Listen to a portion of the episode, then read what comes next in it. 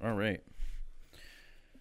Well, guys, um, Zach, thanks for coming on to our, our little podcast here. Um, today, we're just going to kind of go over a few things, some of the things that you're working on. Uh, I guess some of the history, maybe people don't know about how we've all been working together for over a decade together. We can put some good stories in there. And then, you know, some uh, current topic stuff in in the information security or geopolitics or whatever we want to cover today, and maybe some uh, questions and answers, for, or you know, fielding some email support questions from uh, people that we hadn't responded to from the last episode. So. Just so everybody knows, you've got Daniel Clemens here from Shadow Dragon, and with Shadow Dragon, we provide collection tools uh, for investigators and analysts. Um, those those tools integrate into a few different platforms out there: Link Analysis, Maltego stuff, i2, um, where a few a few different different platforms, and then we have a, a fairly large persistent monitoring infrastructure out there for for tailored monitoring and collection. So, um, my background is is primarily in a lot of different things, you know, with penetration testing and forensics and deep dives. And Zach Payton and Brian Dykstra have been along a lot of those um, adventures with me over the years. I say I'd say going back almost 15 years total, but uh, the three of us working together the last decade. So um, Zachary Payton, um, I'm not going to steal your thunder, but uh, Zach's Zach's Zach was born in into infosec probably about the same time I was in the late 90s you know, doing exploit development, exploit R and D, pen testing, um, you know, large scale enterprise networking, um, teaching.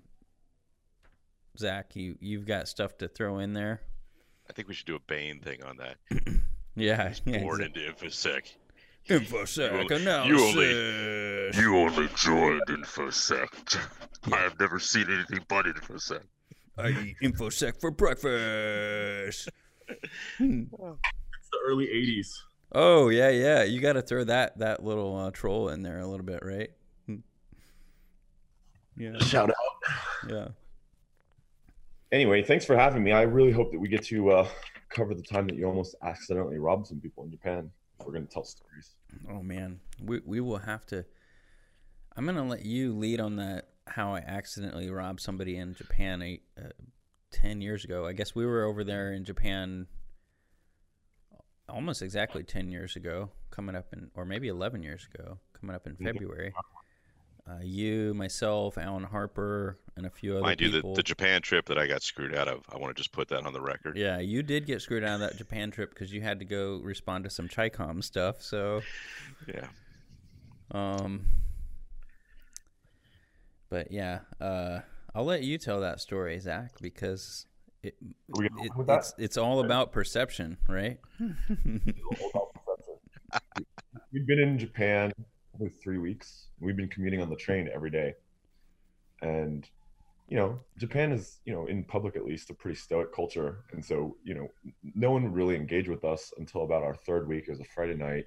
We've been working I don't know 14 hours or come back late, and these two younger kids that were wearing like you know gangster style New York bling were kind of animated, obviously a little buzzed, and uh, they came up to us, and you know Dan's super frisky and engaging and social, and and they were like America, fuck yeah, and Dan was like Japan, fuck yeah. Well, also, I, I'll I'll also interject here. These were the only guys like after after those three weeks, we're kind of like, man, people don't have enough. You know, like there's not enough expression. Like no one's smiling. There's not enough. Uh, you know, like color. You know, like because we're going out past Shinjuku and all that. You know, and um, so my thought was like, man, these guys look cool. What's up? So he starts engaging with them, and you know the conversation kind of goes a little bit like this. He's like, uh, you know, and, and Dan ran Packet Ninjas for a long time too. He's got like an interest in uh, ninjutsu and martial arts, especially in the Japanese store. And uh, so Dan's conversation progresses something like, "That's really cool bling, like nice bling, yeah, fuck yeah." And then his very next question is, "Do you guys know martial arts?" And he does this animated hand motion, you know, and both of them they look at each other really quick. They look at Dan. They look at Alan Harper, who's the U.S. Marine. They look at Kevin Wood, who's you know a pretty big dude, awesome guy. Yeah, and they're both wearing like jet black, big trench coats and crap. And then me, and I'm like almost six four, and it's just like we're pretty imposing, you know, for for two Japanese young men.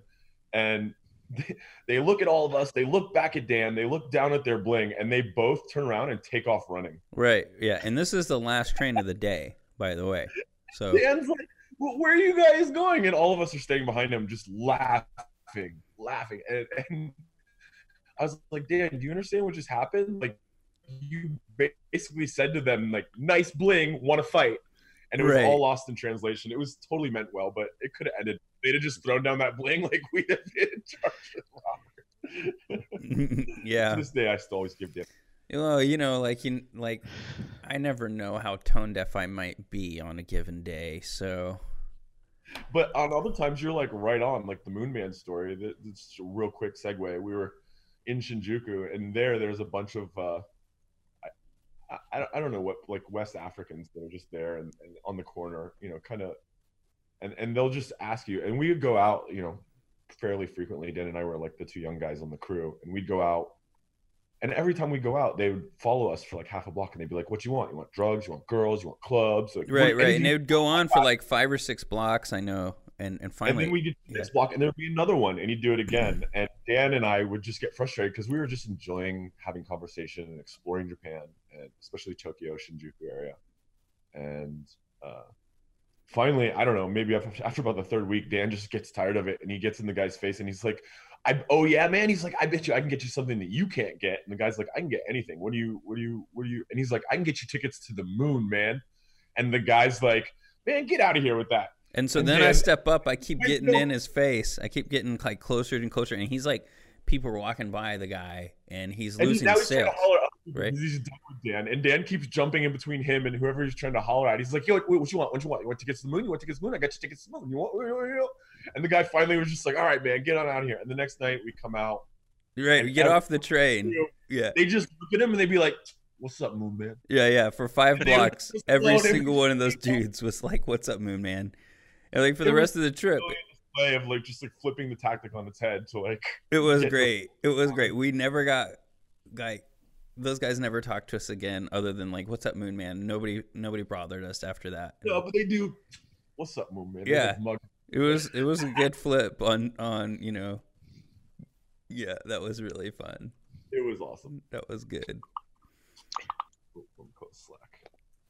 Well, Zach, we uh, you've been working on some crazy stuff for the last five or six years, which is pretty kind of bleeding edge. And I was wondering if you could kind of kind of tell us about those solutions, what what those things are solving for the analysts that you're targeting. Um, you know what what are the main three problems kind of that that, they they're your solutions are solving and um, kind of let's let's highlight some of the stuff that you got going on because it's pretty bleeding edge it's a little advanced even kind of like the way that you're doing it you Yeah, know. absolutely. So it, it helps to start with the history. So I was one of the founding team members for Riot Games, which makes League of Legends one of the largest played video games on the planet. And so we had just massive data collection issues is kind of where it started, where we were running, you know, our own worldwide fiber optic backbone and, you know, multiple tens of data centers and offices all over the world. And we needed to basically figure out clever ways to to do analysis on like very large streams of data in, in real time. And so um, my, my business partner and I, we founded uh, Westward AI as a result of our experiences kind of working at, at Riot Games and dealing with how do you do security analytics at scale um, and triage quickly. mm-hmm. So, um, you know, a lot of what we did early on was kind of just making, well, to this day, it's, it's all just a series of mistakes and experimentation and kind of iteration and figuring out what works and doesn't work. Uh, and so a lot of it kind of, we were early adopters of, of data streaming platforms like uh, Apache's Kafka project by Yeah. Confluent, uh, developed out of LinkedIn. Um, and there's a bunch of like data streaming platforms, Spark and and Apache Storm, and and uh, you know a bunch of interesting projects that we've kind of experimented with, um, trying to figure out how can we do data analytics and data science on streaming data in real time, as well as historical data. Uh, right, and, right. You know, one of the early kind of viable platforms for doing this was uh, Apache Spark. Uh, we started off kind of using Hadoop to do this, but it didn't really work well for streaming analytics. It worked well for batch analysis. Right, right. Um, you know, kind of doing it on blocks of data, large chunks, and uh, you know that worked really well for historical stuff. And then we just realized that you know, kind of doing batch hunting like that just didn't really. It wasn't ideal uh, we had like detection rules that we wanted to be able to detect in as near real time as possible. Big thing about Riot Games is like the culture of at least early on there was that we were kind of uh, hands offish. It was just you know our goal was not necessarily to to to prevent. It was probably a bad strategy early on, uh, but our whole thing was just detect and respond as quickly as possible. Uh, and so we right. really get as wide uh, uh, uh, visibility as we possibly could, and that just meant like getting as many logs and and you know NetFlow connections and DNS logs and you know everything that we possibly could kind of filtered through uh, a single pipeline or multiple pipelines um, depending on locale. But the idea was was um, kind of aggregate all of this data in as near real time as possible and then perform streaming analytics and correlations on it. Right. And it started off, you know, where we basically only had the ability to kind of do um, what I like to call atomic alerting, where you're basically alerting on a single event Mm-hmm. Um, it really do well with the correlations. I, I uh, where you're basically alerting on multiple types of events, you know, and kind of doing uh, like a state tracking. Right. At scale, the, the resource issues on that kind of get really hard really fast, especially when you start talking about multiple hosts. Right. Involved.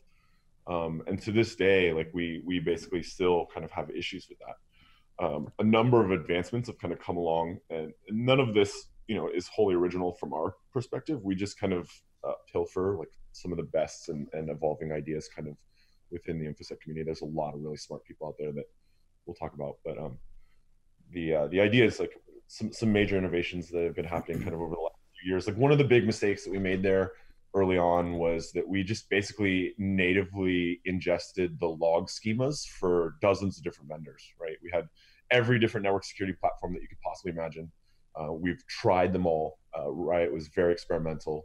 Sometimes we even have like A/B testing going on where we have like multiple of the same class of product, you know, generating net- network telemetry or log telemetry.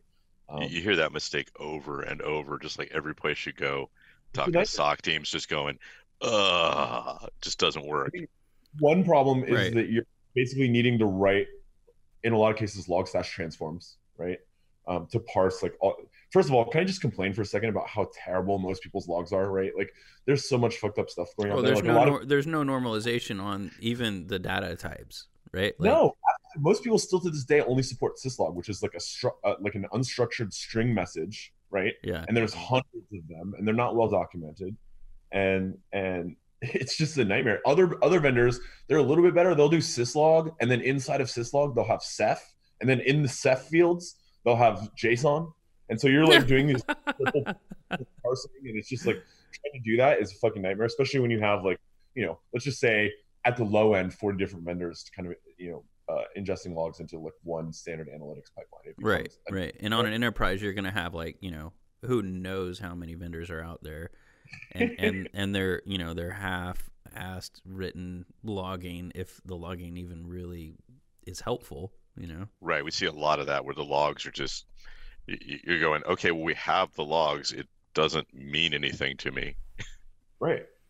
And, and, you know, a lot of people, their first innate approach at solving this problem is just like use Splunk, right? Because Splunk is, you know, I'll yes. be honest, they do have log transformers for almost everything. I mean, they're great in that sense. They've got huge parsers that can, you know. Sure, they, they parse in and they make nice reports on the back end that are already ready to go. It's, it, you, yeah. can see you can see why it wins.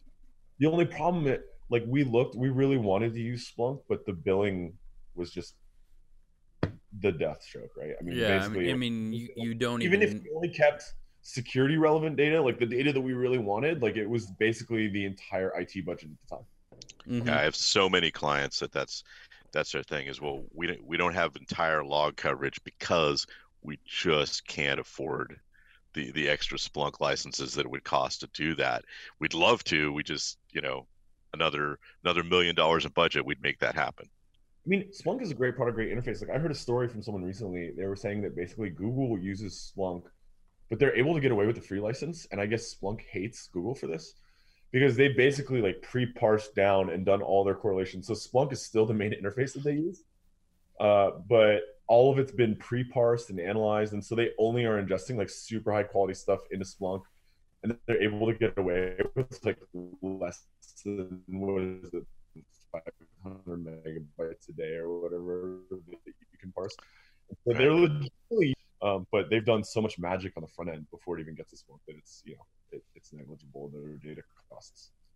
So, I mean, even for some of the other enterprises out there that aren't having cost issues or log standardization issues, what what do you think some of the kind of the philosophical problems that need to be solved that you guys have kind of been trailblazing with some of the new that new solution you have at, at Westward?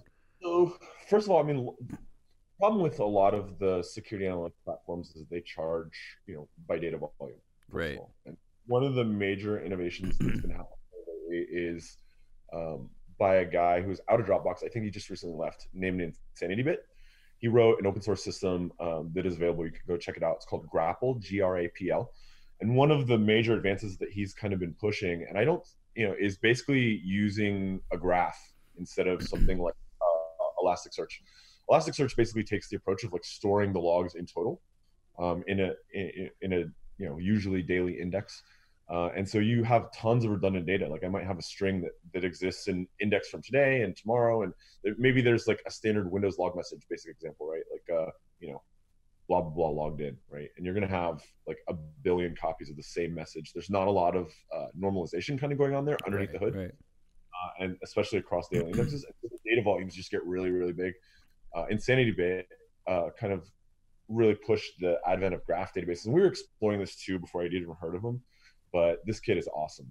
Um, and he basically is able to save a lot of space by storing things in a graph. So like everything that's unique will have its own graph kind of node entry. Mm-hmm. Uh, you pay a little bit of the cost of like how do you do those joins front, um, but it's it pays off in in spades later because you know so many of the the SIEM systems, the security information event management or whatever you want to call it, or monitoring um, systems, you know, they they're really not good. Splunk's terrible at joining data. Like if you ask really complex questions of the data, um, sometimes those queries can take you know minutes or hours. Whereas if you're kind of like using a graph database to store uh, some of this data, then it becomes just a matter of being like, yo, what are the connected edges? We've already done the joins up front right. as the right. data into the storage repository. Um, which you know that's kind of a desirable characteristic when it comes to a system that's designed for incident response. Right because i mean from my perspective a lot of a lot of the incident response stuff and even on the other things that we work on like a lot of it ends up being very target centric and so edges and nodes and and interconnectivity end up being the thing that we're looking for like what's the biggest blip on the radar? Like even you know i just want to ask simple questions show me that you know like brian you've got some good you know methods in your your toolkit that we were yeah. talking about last week so I mean, where, we're just looking at volumes and things like that and going you know I don't, I don't even care what it says just just show me unusual volumes and uh, you know changes on file systems and stuff like this um, you know over over time you know because systems are really honestly once they run for a while really kind of static, right? You generate the same amount of data, you know, file system changes, things like that. So yeah, anytime you can start looking at just those those changes without having to get into actual content review is, is a huge bonus. I was reading something the other day. They were like, I mean, this is kind of going along with lines of what you're saying, Brian. Like the number one detection for detecting compromise in the cloud is just looking at huge increases in your cloud bills, right? Like right. basic what do you call it? Stochastic. Yeah. St- stochastic analysis. Yeah, it's anything that you can measure over time. but like simple things like just looking at your cloud bill doubled in size, like oh shit, we're compromised. Like this, that's the number one detection for detecting compromise in the cloud. And and you hear those stories over and over again from from Azure and AWS shops that you know like it, it, because oftentimes what happens is you know the intruder is to to run whatever they're going to do and it's always because somebody AWS keys to a public GitHub Yeah. repo, right? There's like scan, like scanner constantly looking for. I remember one time we got really lucky. We were at Riot, and I guess a developer leaked their key, and within 20 minutes or something like that, like it spun up all the maximum size GPU instances. And our bill was like ten million dollars or something like that. Just people Oh, got it's 14 so million dollar you know aws bills because it turns out there's a hundred max gpu instances running like full out. Um, you know, it takes- They'll put a, a business out really quick unless Amazon's, you know, forgiving, and uh, in some cases they're not, right? right. Yeah um, yeah if you're not running truffle hog on your on your uh, github repositories and and making sure you don't have creds in there you're you're, you're just missing the boat because it's it's just a human developer sort of thing right you're you're rushing to get that code done you're like oh i'll just drop that key in here just just to test and and Dude, next thing I- you I- know Yeah, I I saw somebody somebody called me like two years ago, and now they're like this super popular company. Uh, they called me and they're like, "Yeah, one of our developers pushed some of our keys up into you know this repo, and our entire infrastructure is gone." like, Yeah. competitors saw it and just deleted RM to their whole infrastructure. So they were down for like a few days, and you know, luckily they had backups. But like, man, it was like the bane of their existence for a few days, and I was just like, man, maybe you should have some monitoring on that. You know, like, Yeah, and and there's there's commercial tools for doing that stuff. Uh, there's freeware tools. Like I said, the, the Truffle Hog tool for doing that It'll just just run through your GitHub repo and and uh, and identify all that for you. And you know, even in the best run dev shops and stuff, it happens. It just it just happens. yeah, it does, it does. You know. Um, so you know, take a little bit of precaution. Also, wanted to mention, uh, just since you, you said it there, Zach, um, the uh, you you can find Insanity Bit stuff on GitHub at just you know GitHub uh, slash Insanity Bit, all one word, and his graphical code's all there, stuff like that. Super cool. That's a super cool project. It brings Yeah. up like all these really interesting possibilities that weren't possible before. Like for example, the whole lensing technique that he's kind of got going on is this whole idea of like using uh like there's a lot of times analysts will this is something my partner Carl and I talk about a lot. It's like the detection rule, like just detecting who am I, right? It's something that like, eh, or every time somebody on your enterprise types who am I. I mean, that, that depends, right? It's useful to record, but do you really want to start an investigation there? It depends, right? Well, I mean, just I mean, knowing about I believe shells. the yes. Carl and I are both big fans of this. Question of like, say again. I was saying, I mean, I, I would I would start pivoting on that pretty quickly. Just you know, like how many times Yeah. do people do who am I like when they're not hackers, right? Like Right. how many people times don't have, do that. yeah, how many times have you popped a box and you're like, who am I? or just ID, boom, you know? Exactly. Right. Um, well, I, I think and that's in conjunction with, you know, if that's quickly followed by PWD or a few of these other things, you know, like, okay, now now I'm seriously interested in that. Yeah. Absolutely. So the whole notion of lensing is because you're looking things on a on a graph database, you can start to use like shortest path first and like routing algorithms like map or you know similar things to just be like, what let's look at all the things. So lensing, we can write alerts there. Maybe we don't want to show an analyst, but they're still interesting, right? Like you might have filed, you know, browser downloaded a file is is the documented example that he has kind of in the graph documentation there's like all kinds of like less interesting things that maybe you don't want to necessarily generate an alert, but you still want to record as interesting. Right, Um, right. Carl and I, my partner and I talk about them being like observables, but not alertables, right? Yeah, yeah. You want to observe them and record them, but you don't necessarily want to show an analyst that. Uh, But until later, until something maybe then a human really does want to take a look at, and then they're like, oh, here's this other interesting stuff that happened right alongside of it. Um, then you know, and and that's the whole notion of lensing is being able to kind of zoom in and look at things around it that were maybe less interesting, but now within the context of like a higher fidelity alert, now become right, extremely. Right. You get some uh, of that, you know, some of that context, and helps speed up the process. Know? That's something that is almost impossible to do using traditional SIEM, right? Like, but when as soon as you start thinking about things from a graph database perspective, it opens up a lot of really interesting things.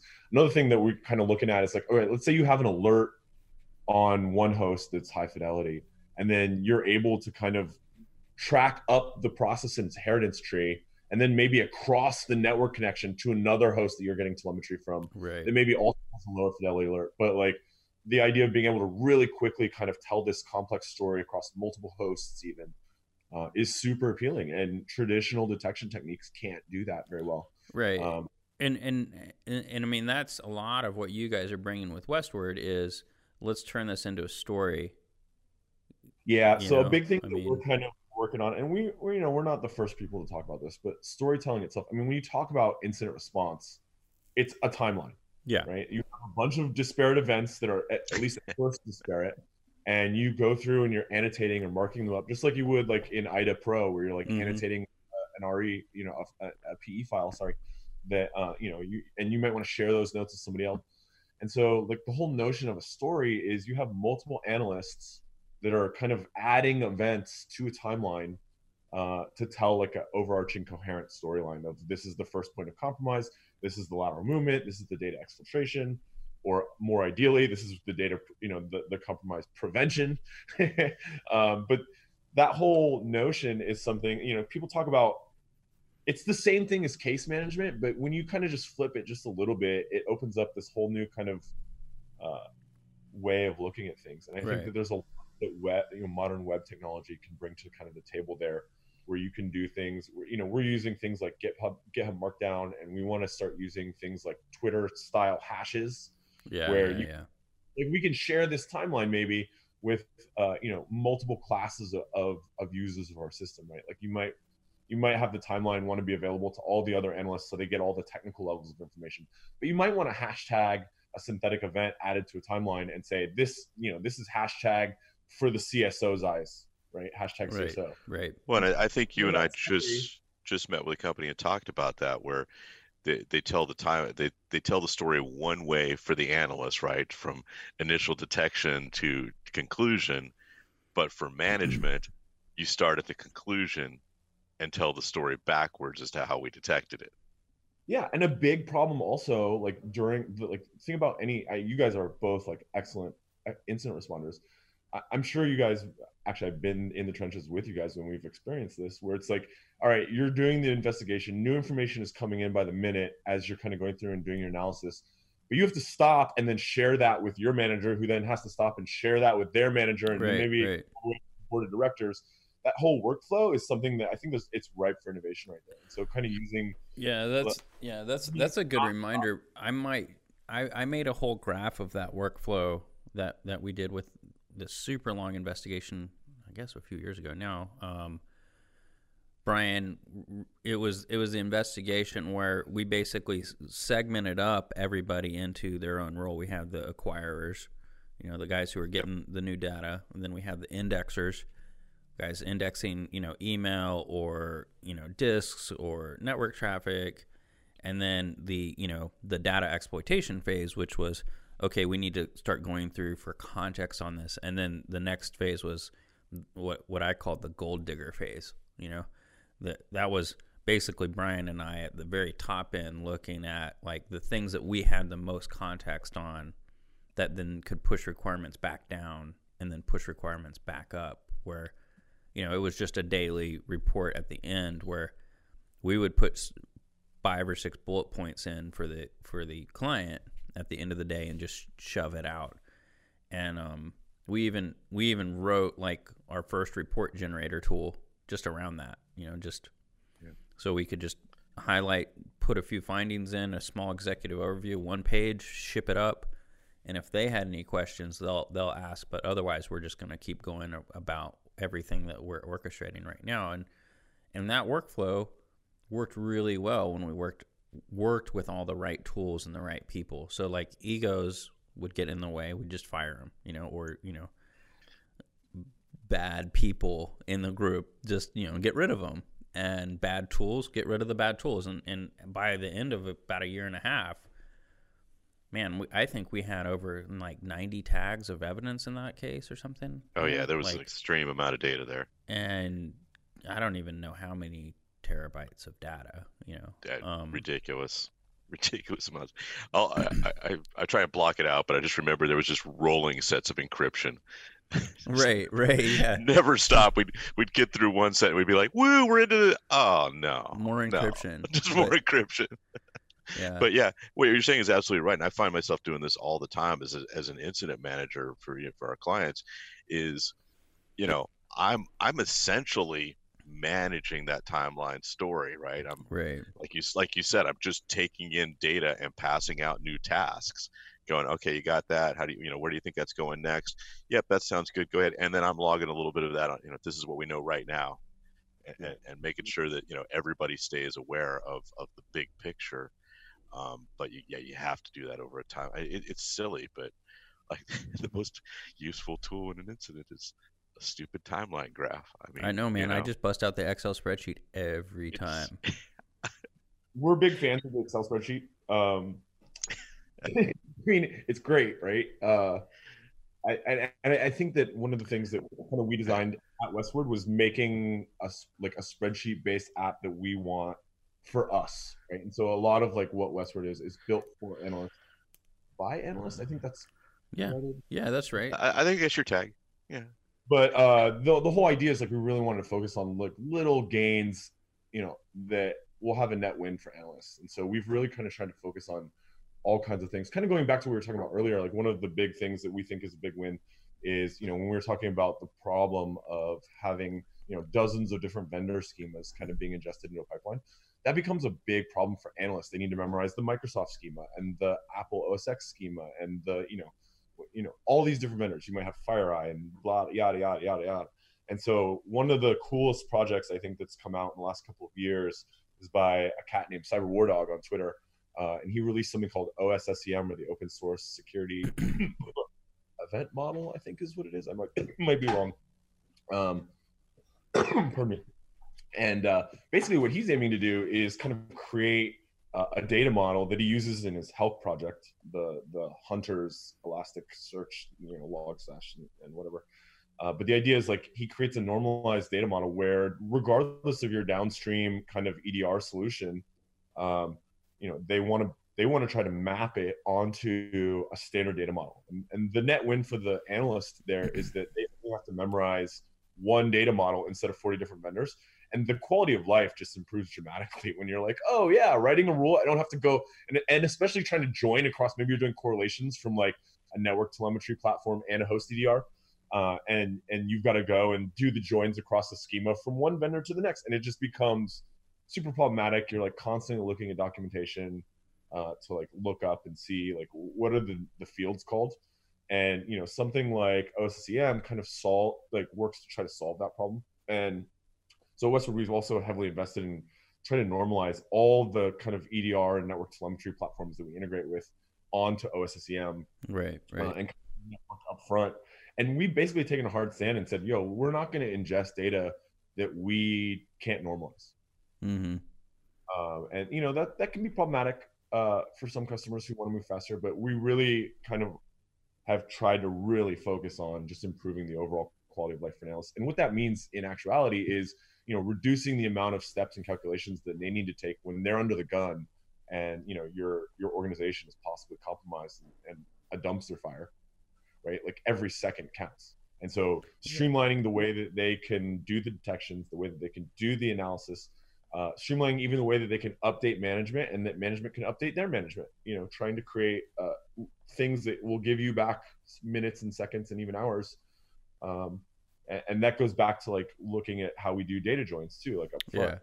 all of that stuff is gonna you know when you need to ask a really hard question and, and uh, you know uh, uh, of your data sets um, and being able to get that question answered really quickly you know all that stuff really matters when there's user data walking out the front door as we speak and you're Right, trying to tell right. people, get to the point where you can kind of you know in the phase of the OODA loop you know make a an action right I agree. Um, I mean. I mean, just kind of putting different words to the same thing you're saying. I mean, you guys are reducing steps, saving time.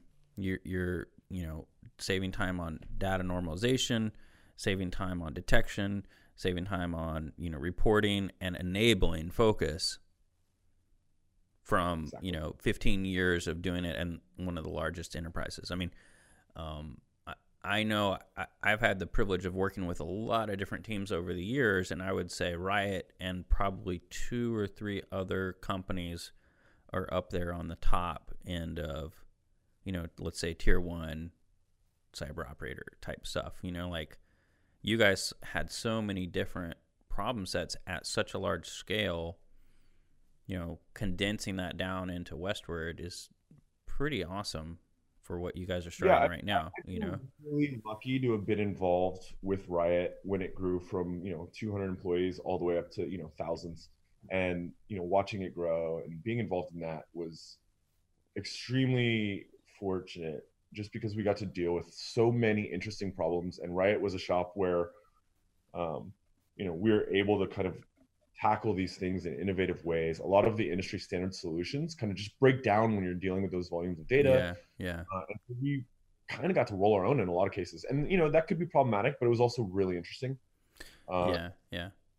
I mean, you guys had some of the, you know, I'll brag on you guys. You guys had some really cool incidents uh, that you had to handle. You know, from external and insider, and you know, crossing all these geographical boundaries, and you know, calling people's moms, telling them to stop, and hey, that's I still swear by that technique. If the kid is like, you know, just calling his mom is like the number one prevention. Yeah, yeah. Go have a beer with the guy, get your attribution on, and call his mom. You know. Yeah, we've we've totally done that one before too, with some of the guys stealing keys and stuff like that. You just go and catch up with them in their dorm room and go like, look, we're gonna call your dad and we're gonna let him know, and and you're gonna get kicked out of school, and they're just like, please no, not my dad. Don't. yeah, yeah, yeah. And, and, they and they give up everybody on the team. You know, they everything you want to know. Here's all the here's everything we've been doing. yeah. Know, or send the out. dossier, send the dossier to all their family members, and then they're just in the shame pool for like at least two years. You know. We recently did that on a uh, on an insider case. Uh, they were committing a bunch of contract fraud and things like this. Cost the company about three million dollars, and uh, the guys the, the insider, one of the insiders, kind of the ringleader of the team, his father was um, a, a, luminary in that that field, and uh, we literally just brought him in the conference room and sweated him and like, you know, look, you're going to get fired, and we're gonna, you know, we're gonna sue you. We're gonna, you know, we're gonna like this is gonna be out. He's like, you can't let my dad find out about this. This this guy's 40 years old. you know, but that that technique still works. Like just you know, it's it's silly, but it, it works. Well, it, it's just shifting the goals. You know, everybody wants the the FBI and, and Department of Justice or somebody to come swooping in and and doing some arrests, and it's like, how can we just neutralize this? That's that's my my goal. It's like let's just neutralize it. You know. Yeah, I mean, this guy would give up anything. Well, he did. He gave up everybody else involved in the in the conspiracy there, rather than like you know, tarnish the family name in the industry. Yeah, that's pretty awesome. And Zach calls their mom. we did have a lot of really interesting. It was cool working there because I mean you're you're dealing with a huge player base, like tens of millions of players, uh, and you've got meat space kind of blending over into cyberspace. Yeah. We've got events and esports stuff going on that was really interesting. Well, I think that's what makes some of it get overlooked is is all the back end work that you guys did kind of gets overshadowed by just how big League was and you know basically creating that whole you know uh, e-gaming environment and stuff like that that you know well, created... people tend to like not think about all all the computers and all the and all the security behind that. Man yeah. There was a really interesting network that was just released on that company that's really interesting and it, it talks about some of the problems that uh you know that, that highly recommended. It watched it well, so Zach, when when people want to come, you know, engage with Westward, what what are some of the kind of those direct calls to action? How can they become a customer, or how can they engage with you guys? Um, what are some of the things you guys are looking for for some of those clients um, as you guys move forward? So just reach out to me. We're, we're basically looking for anyone that kind of is just interested in, you know, um, analyzing their telemetry. We really kind of are a log uh, telemetry shop. We don't do like general system logging. We're not a log uh, you know, investigators or a SOC team, right? Um, and if they don't, I mean, we're slowly realizing that we may need to pivot. A lot of companies want to take advantage of the capabilities that Westword offers, but don't necessarily have a dedicated security incident response. Um, so we're kind of slowly figuring out that we may need to pivot our business model a little bit, thanks to Extra, uh, you know, to doing um, managed security monitoring as well. Um, yeah. So we're not just building the platform, but we'll also manage for them and kind of do the monitoring there. Uh, so it's both. So basically, anybody that kind of has like a large fleet of computers, um, and they have some kind of either EDR or telemetry generating system like Sysmon um, on, on, on the platform, and and it, you know wants to send us their logs and, and is comfortable kind of sending that stuff into the cloud. I mean, we're a cloud kind of SIEM, if you will.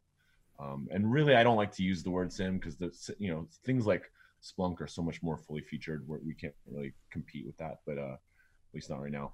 And the idea is like we want to be a storytelling platform. So anybody who wants to tell stories with their digital data in, in terms of security analytics, like come talk to me um, or my partner Carl. Reach out to us via email. The website is westward.ai, um, and you can engage with us there or on Twitter. You know that's kind of our main medium and platform that we like to keep in touch with a lot of the community. So we are really looking right now um, for partners that want to test the platform kind of at scale we're doing integrations with you know a bunch of different EDR vendors at this time. So we're, we're working on Sentinel One integrations, and we're working on you know um, endgame integrations, that kind of thing. So anybody who's got uh, a security EDR solution or whatever, and, and wants to be able to maybe if they have multiple EDR solutions, like being able to write rules mm-hmm. uh, on across multiple EDRs is is kind of nice. A lot of those things are typically proprietary. One of the cool things that we like to joke about is like even with like if you have telemetry, like Carbon Black is a good example. Like that they, they generate a lot of cool telemetry, but the rule language itself is not expressive enough to do really cool or complex things. I like believe, believe the word is painful, just just utterly painful. I'm not gonna yeah, trash Hashtag pain. what it is. Not not a competitor, just a guy on the downside going, "Oh my god." I'm not gonna, you know, pull punches, but we're also here not here to talk shit. The point is, is like the rule language itself is really kind of. We know I am. Atomic alerting and not composite alerting. So one of the other cool innovations I want to talk about is Endgame Systems, now part of Elastic. Um, there was a guy out of there named Ross Wolf who developed uh, the event query language, which mm-hmm. is super interesting um, in terms of it's basically you know designed for doing really complex kind of correlations. Um, and it's designed to be easy on the eyes. You know, I, I know you've all looked at kind of different detection languages. I'm thinking, looking at you, Splunk, and and hmm. you know, even some of the the Sigma stuff sometimes can be kind of painful to read. Um, whereas EQL is is really designed to just read like a SQL query language. Uh, and blew me away the first time I saw it. Like you, had like this super complex query up. It was like, wait, that totally makes sense. Right. It's utterly readable. Correlation across multiple different things happening on you know. yeah, o- over time. I mean, it was like, but that I can just go this thing when that happens, if this and that happens too. I'm like, wow, that and, and I you know in a lot of other tools, I don't even know how the hell I'd write that. Right. Exactly. You, I mean, you know, I'd have to write three or four sets of rules and somehow try and link them together. I'll, you know, in order to do that, a lot of people will break out into things like Python and Jupyter right. notebooks and, and do it in, in, you know, in slow time. Uh, whereas, you know, things like EQL will allow you to do that on stream data sets in real time, yeah. which is super freaking cool.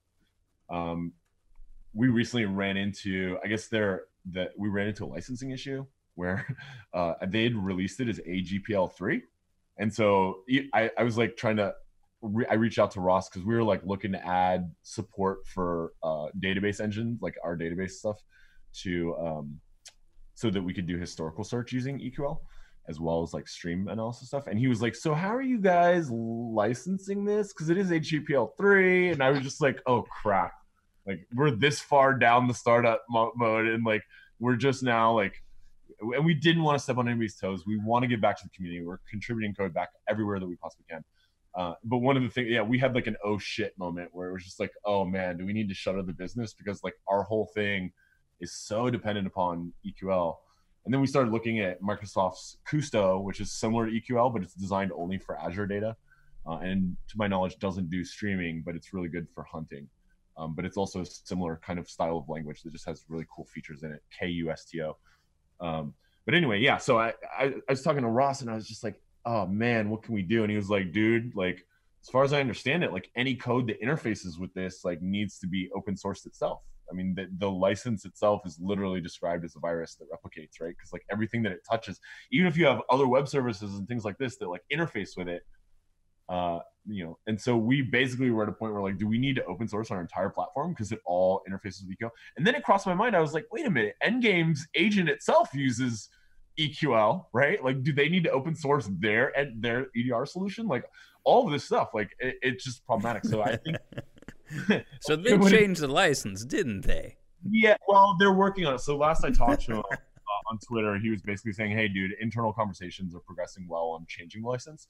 There's no other software that's under the Elastic company umbrella that I believe is AGPL three. It's all just Endgame stuff. But now that it's kind of owned by uh, by Elastic, I think they're probably going to change that license. But it's it's still something that I think about. Like, what if they decide not to? Like, that impacts our entire business model. But well, think, and, Elastic's in the business of of helping you incorporate their solutions into your solutions, right? That's their whole model, right? Yeah.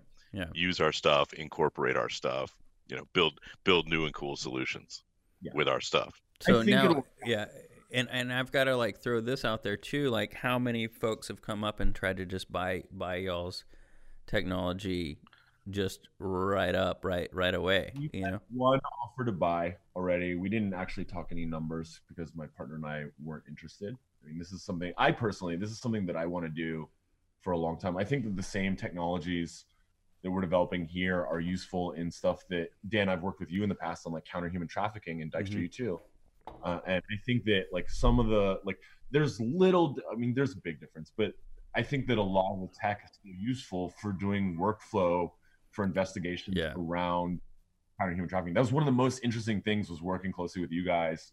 Uh, you know, that was several years ago now. I'm not going to yeah. go into details on that, but uh, you know, being involved in in some of those kind of investigations was eye opening and inspiring.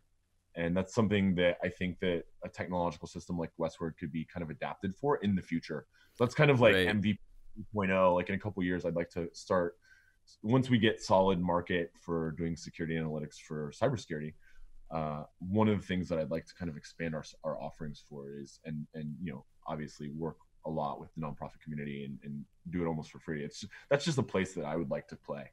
You know. Yeah, yeah. Well, I mean, yeah, there's a lot of stuff going on there, but I I think that being in the kind of agnostic place that you guys are at with it doesn't matter what kind of data it is we're, we're you're going to normalize it and then start pull, pulling a story around that timeline that's what I mean. That's target centric analysis in the end that enables other decisions that can be acted upon in a way that tells a story. It it pushes things up to law enforcement or whomever that they can reduplicate themselves and hey now there's there's a real case there um, and and other analytical microservices can do whatever they need to do outside of that space but you know just condensing that story correlating things, normalizing things. It's awesome, you know.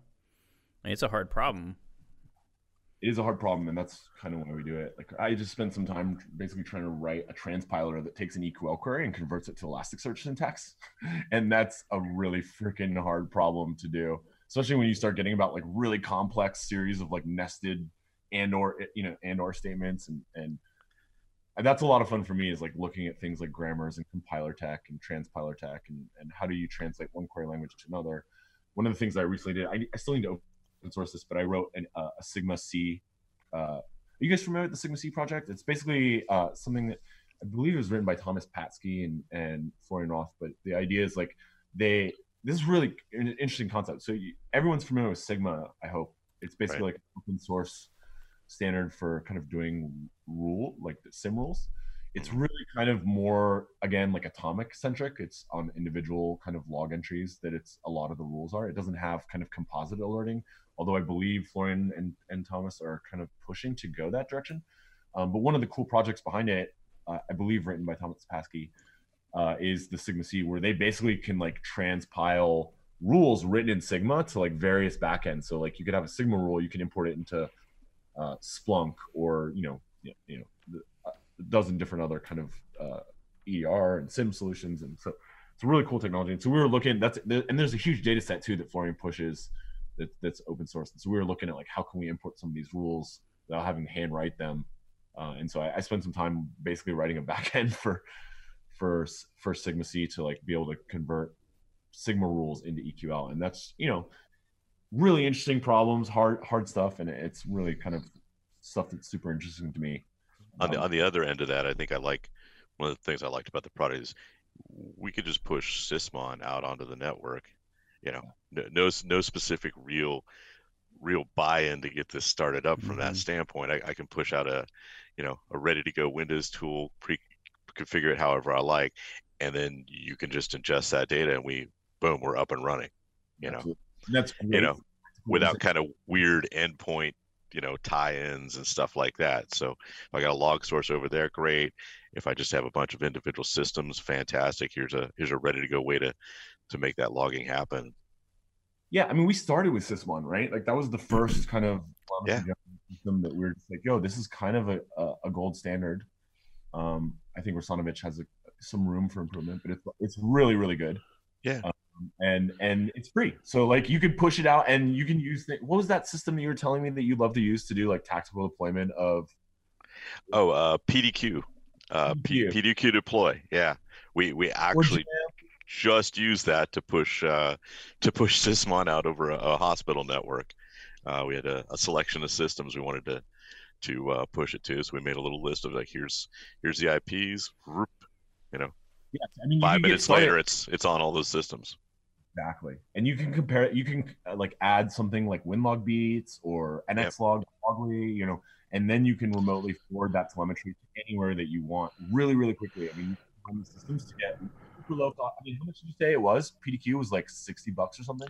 Oh yeah, the the deploy module was was nothing. yeah, that's way better than some clunky batch script that kind of works via PSExec or whatever way you want to do it. Right? no, no. How many times did you do that? Right? Like, all right, let's just deploy this. How are we going to deploy this? Let's just use uh, PSExec. Yeah, I wrote this PowerShell script. It's it's mostly works. Yeah, yeah, yeah, yeah. It kind of works most of the time. I've done a lot of automation around PowerShell. I've done automation around uh, PSExec, and then the other thing that we've done a lot of like really clunky automation is using Carbon Black's live response. Like you know how a lot of PR solutions have the ability to like log in and get shells. Oh my god. Any one of those approaches is terrible. Use something like PDQ or Jamf or you know. Yeah if you can. But I mean, like when you're in a bind, you're just kind of like, dude, we've got an enterprise that's owned. Like we've got time ticking right now. Well, and that's what I, th- I think makes that great is I could just take something like you know, uh, you know, Sysmon, which is Microsoft product. I'm not worried about it hurting anything, and whoop, rapid deploy that, and we're getting data off all those machines right now rules are being applied. We're starting to see, you know, real time stuff. Tactical IR, it's great. It's yeah. So. And you firing up a Splunk, you know, you're going to get, you know, Splunk's great for that kind of tactical IR stuff. We're really looking in the future. We haven't done this yet, but with Westward, we want to kind of get on a play, payment platform where it's like you.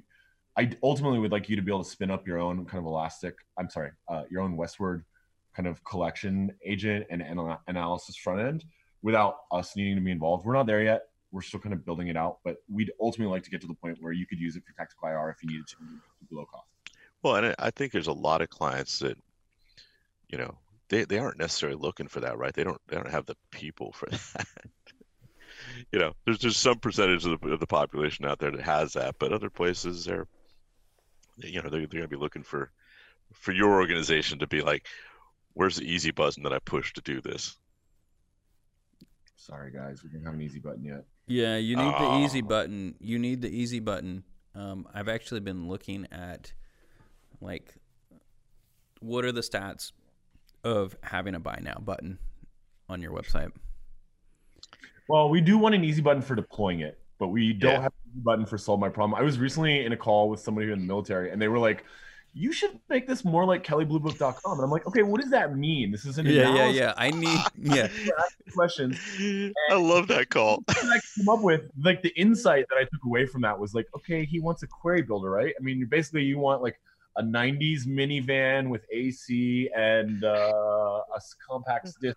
You know, Yeah, yeah. Well, I mean, that's how you Oh, we got one of those. It's in you know Minnesota or something. You know, Right, right. I'm down for you. Yeah, yeah. I- And I, and I me, had a hard yeah. time understanding how we make it. We're just like holding their hand. Like there's an easy button where it's just like let's just walk them through this menu-driven system to get to the point where they're no longer hackable. I just don't. Right. Yeah. I- Buttonology versus methodology, but I mean, I'm I'm just talking about like buttonology, like put a button on your website, like buy now, right? Like Well, th- yeah, that that that we do want to do. I, I want it to be like Amazon, where you can basically deploy, you know, the whole collection and analysis engine without needing to get somebody from Westward on the phone or on email. I'll, I'll actually throw some interesting stats out here. Within 18 months, if you have a buy now button, your revenue doubles. Oh, we're a data source. So it's this. The data source was from this company called uh, StoryBrand, but they they've helped you know like hundreds and hundreds of companies with you know like clarifying their message and all that kind of stuff, and and so um, it's it's pretty interesting, like the the insights that they have, and then the actual like second side of that story of revenue generation. So they were talking to me about that and. I was like, man, that's kind of cool. Like, The, the psychology behind that, that that you know, I'll just click this button and I'll get whatever I needed. right, like, Yeah. so it's just kind of interesting because it's like you you cut out the sales process, you cut out talking, you cut out like, let's say it's let's say they that they're correct only for fifteen percent revenue increase, right? Like, boom, like, I I think that's that's what Amazon has taught us to do, right? right, yeah, Like I go there, I search for what I want, and I go, "Yep, this is the one." Click here; it'll be at my house, you know, later today or tomorrow. yeah. Amex know. Black that for me. Yeah. You know, and and you know, so I think there's a, you know, there's definitely some relevance behind you know the services that, that we do and sell. You know that uh, you know, click here for IR support. Okay.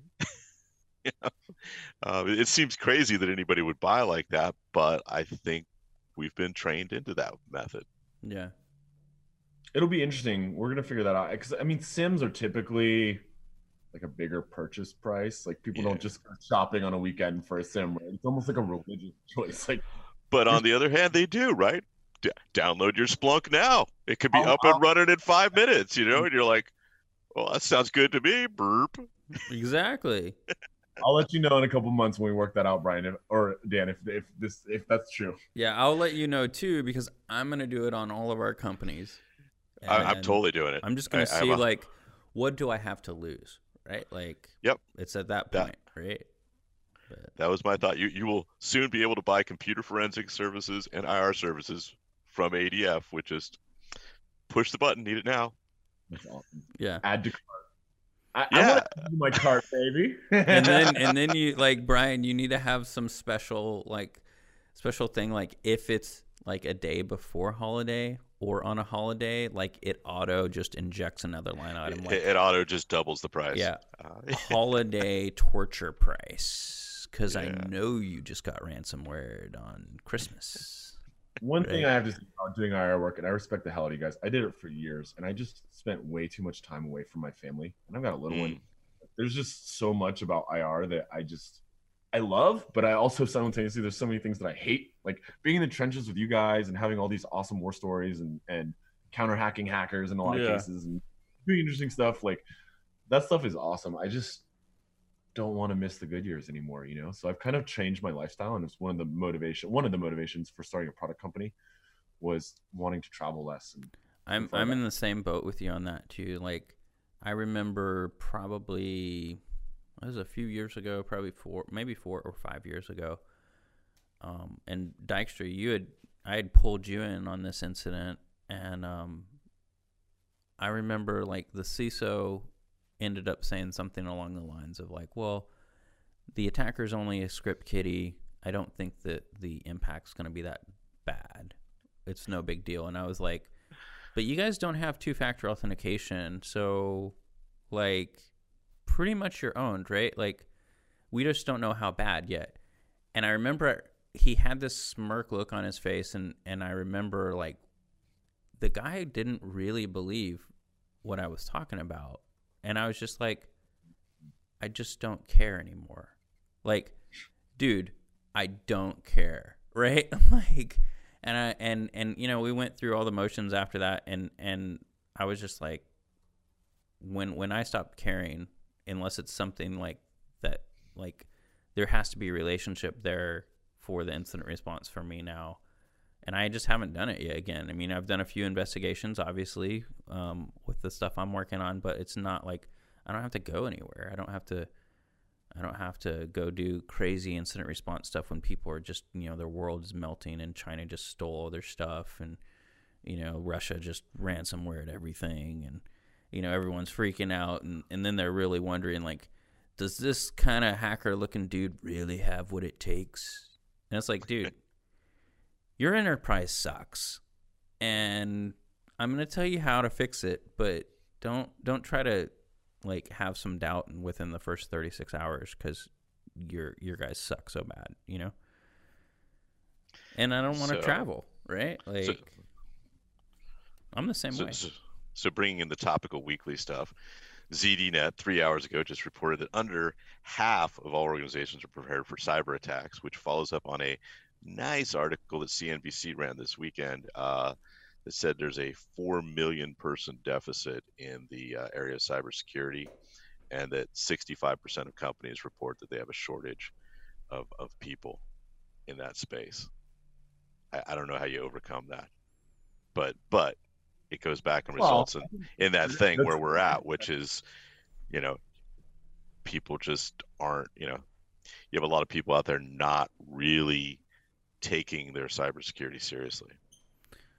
Yeah, I, I think that.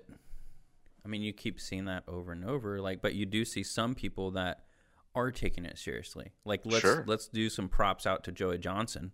I was just gonna say that. You know, like Joey Joey has been one of the most progressive CISOs for a long time.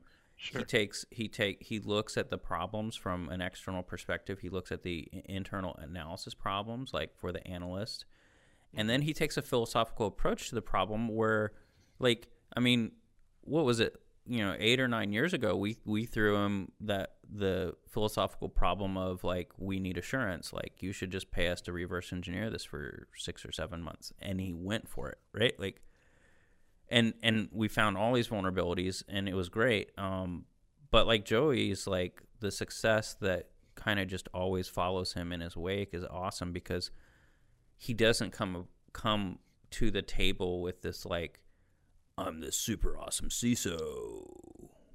You know, like or, or you know, like he just like he knows what he what he's good at and he knows how to run a team and he and he understands the the analyst and I love it, man. Like that guy, he should get the the the the CISO of, of the year award from like some prominent place that I've you know, maybe RSA yeah. or something, right? No, no, no. There was a he won best CISO for the America Southeast. I think maybe it was even two years running. I'm not sure. Right. Oh, I saw it two years ago. I don't know if it was two years running. That was that was like CSO magazine or something like that, oh. right? Nice. I think Joe. So Joey's awesome because he brings street level knowledge into the boardroom. Right. I think a lot of CISOs, uh, they maybe know how to speak the business language, but they don't understand the. Te- I mean, Joey came from a technical background, right, up into management, and that's I'm not going to say uncommon because I don't really have any knowledge or stats on that, but you know, the thing that he does really, really, really well is he can take a he trusts his technical people, right, and, right, and he he will go to bat for them in a boardroom, and then see like the boardroom folks, like he's really able to kind of eloquently explain risk and make trade offs, um, and so his his compatriots or peers like in in in the C suite, I think just have an immense level of respect for him. He's able to execute really well. Um, and yeah. you know that just being and and knowing like what are some easy wins that we can do to like really raise or raise the bar for you know attackers kind of getting into the environment like really you know focuses on key th- key wins yeah. that he can or like easy wins that that make it more difficult and and he's got good people around him yeah and and i kind of think too like he he deals in this this kind of this his mannerism is he's he's kind of dealing out trust and respect as currency. And you just you know watching that over the last 10 12 13 years it's just awesome to watch those returns for him on the security side the business side and the personal side. Like i mean i i love when you know some of the guys at packet ninjas are, you know pull me in they're like hey you know like can you call joey? You know and joey fields the call and and you know like i can say like this is a this is more than just a, a technical vulnerability. And this is what the team found like this is a business risk like can you translate that you know? And he does and it's it's awesome. You know he just moves with fluid motion on on stuff that's cool you know? Absolutely i think for me personally like i started a company called i used to run a consultancy that i worked with you on uh, executive instruments and that was kind of our whole goal was to be, be able to break down complex technical information and have it make sense from the board level perspective. Like you want to translate technical into business lingo, if you will. Uh, and then back and vice versa too, right? Like you want to be able to take the business requirements, and this is really one of the key things of success is like really kind of, and I'm talking about now strategically for an infosec program is like really being able to understand like what makes the business run, what is the key infrastructure, and starting to prioritize your visibility, your detections, your maturity around um, key business objectives. Like what really keeps the lights on? If if it didn't work tomorrow what would cause the business to fail? And really kind of wrapping your head around those things and translating that back into technical requirements well so um, i don't know if you know this zach but brian and i have been s- secretly pushing what we call the peyton maturity model I, I, I call it the peyton martinez security model. Yeah, and and actually, so so I, I I I've I've asked people a bunch of times, like when they start asking, like, should we should we buy this, you know, whatever tool that like you know ends all security issues? I'm like, well, what's your maturity model? And they're like, they look at you like, well, what are you talking about? Man, I'm like, dude, have you heard about the Peyton maturity model? Like, this thing has been deployed all over. Which I mean, actually, it has because we haven't told you about it. We were going to trademark it for you. I, I, I may have actually done that, but uh... see, true friends trademark other friends' ideas for them. I, I, and... I, made a chart for it. I have a PowerPoint. Uh, there's there's a whole listener.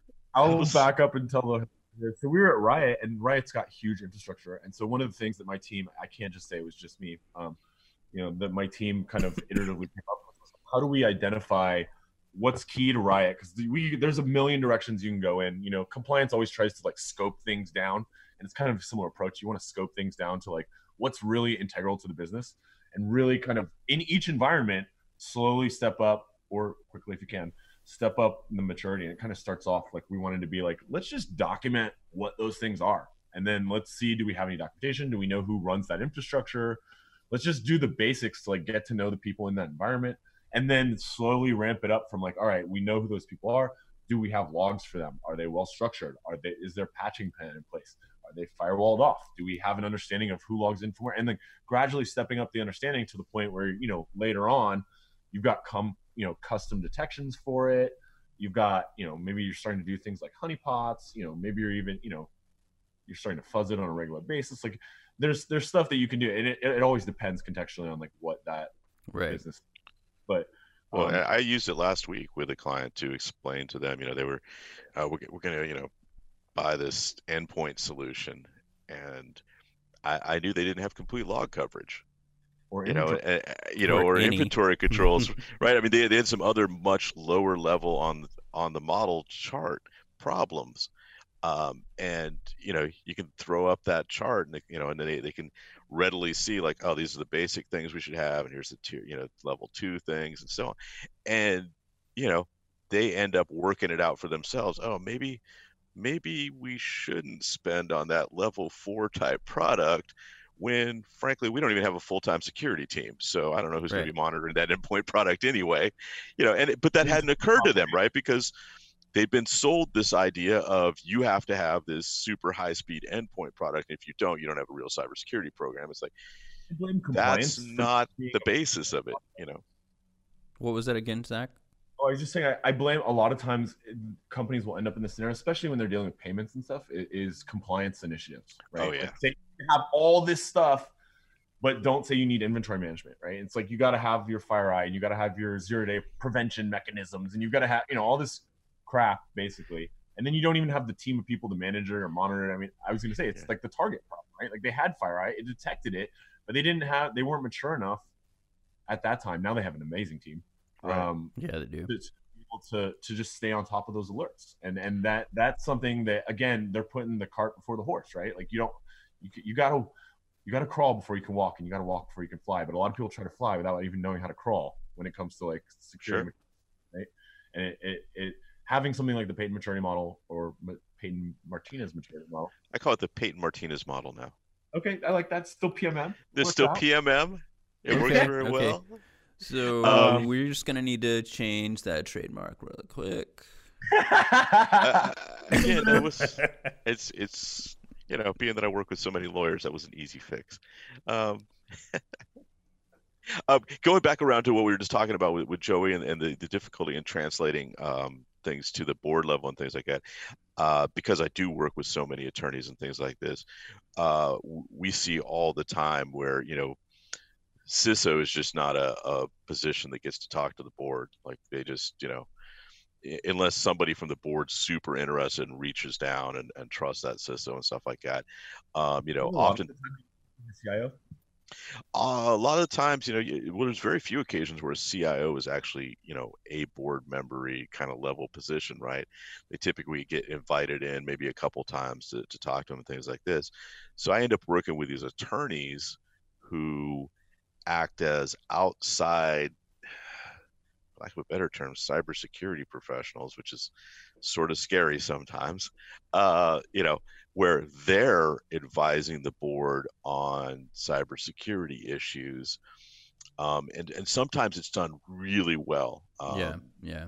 You know, Tara Swaminathan at uh, Executive Cyber Law, fantastic at doing this because you know backgrounds in, in, in doing that sort of thing, and and really understanding it. But in other cases, you know, it's its focus is heavily around compliance issues and and things like this, where the, then the board gets this kind of missed, misguided sort of representation of what's going on on the cybersecurity side, or what's what should be important and things like that.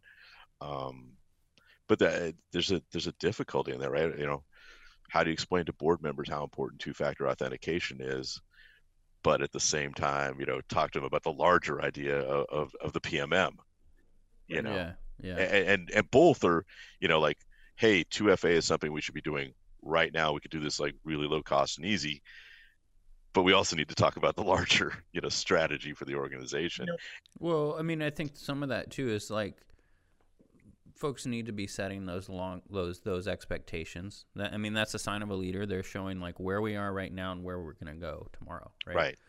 And pushing that to a board. I mean, I'm on a board, and I'll I'll admit like there's a, like I don't need to get down into the details, like on a budget or on certain things. I need to know a percentage, and I need to know like where things are going yeah. Is it good or bad? Like we have a, you you have like an hour time to do a board meeting, right? Like you're going through a lot of topics and and maybe it's longer for some people or not, but what if you're on five boards? Like, you know, like you need you need like direction, percentage, what it's going to solve, what the problem is.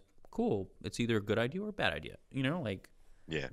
It's it's quick facts, you know. So We'd love to see more engagement at the board level with cybersecurity insurance agencies. I think coming to them with like actual business risk percentages and, actuarial data, I think is something that could help a lot. Yeah. I've been paying a lot of attention to. I mean, and they've been making plays too, right? Like, wasn't the co- wasn't wasn't the company that bought ImmunitySec, Dave Aitel's company, a cyber security insurance company? Yep. And I mean, they're, they're uh, a- really great talent, right? You know, Aon bought uh, Stroz Friedberg you know so yeah there's, there's a, um actually speaking of joey johnson we were two weeks ago he and i were up in new york uh, at columbia university at the uh, symposium on law and cyber uh, cyber warfare and they had both the uh, the head of underwriting for cybersecurity for aig Chubb, and then they had two uh, two big, um, uh, what do you want to call them? Uh, firms that actually sell the stuff, uh, Marsh and uh, and and Axis there, uh, with with their products.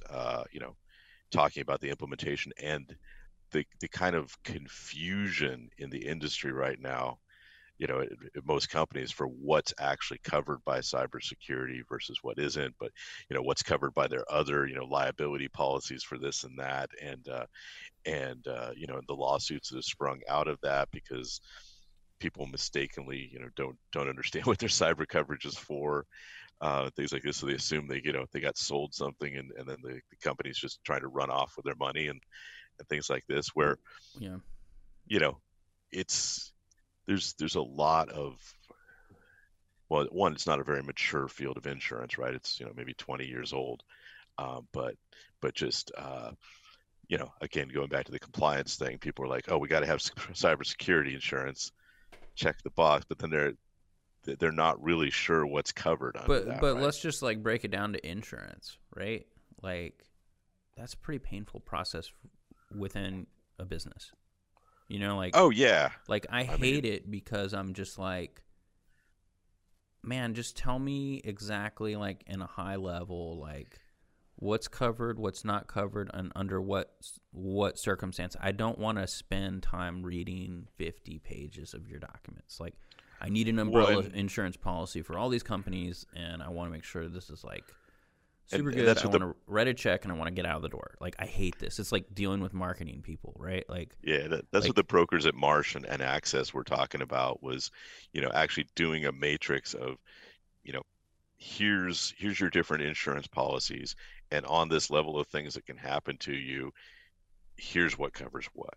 Yeah, yeah, yeah. So so that you could basically just go down the list and they'd be like, Yep, that one covers this, this, this, this, and you get down there and be like, and this thing, they're like, oh, we don't, we don't have anything there.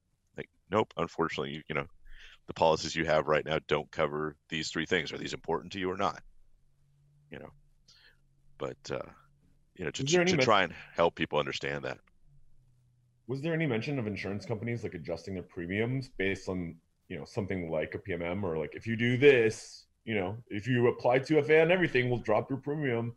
That's what I'd like to see is a more incentive based approach. Yeah, so there was some talk from the underwriters about you know like look the industry is definitely going to have to go that way um, because you know we're, we're getting hit with more and larger you know uh, claims against those policies um, and you know and, and, they talked about situations where look you know we, we didn't cover this this particular claim because the client basically misrepresented the, the security of their their organization right we have this whole form for them to fill out. We have this, you have that, you have these other things.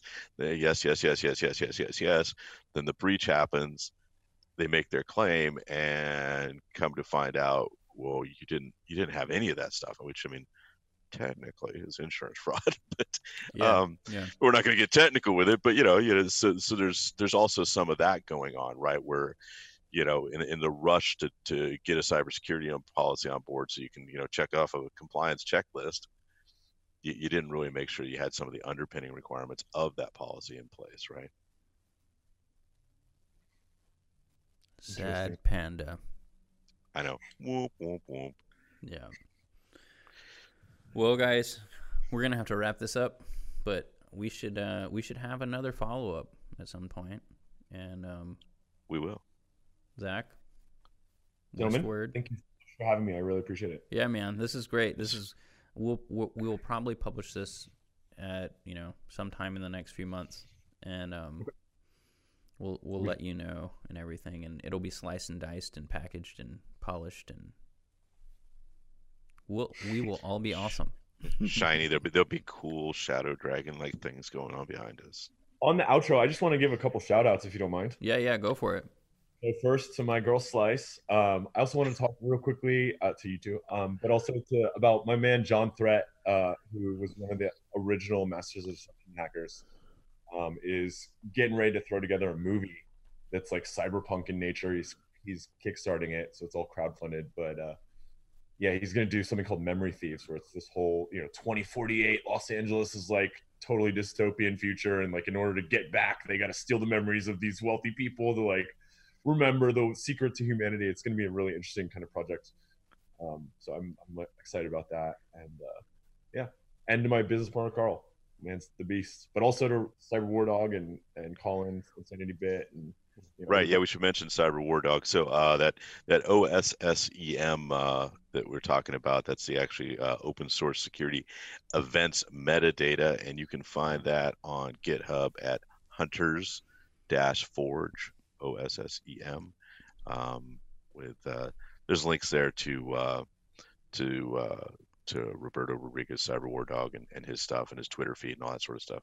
Yeah, that guy's really pushing it forward. He's got something called the Mordor dataset, where they're basically like collecting dataset from real world APT groups uh, and allowing you to replay that telemetry. It kind of blends into like the you know the MITRE stuff and and being able to have like attack testing, like unit testing attacks against your infrastructure to make sure that you're able to detect them. Yeah, which is uh, very cool. Yeah. Future, we didn't even get into any of that stuff, but uh, maybe next time. But uh, yeah, he's really kind of pushing in on that, and and yeah. So thank you. I nice, nice. Well, guys, this is awesome. All right. Thanks. Thanks. Right. Talk to y'all later.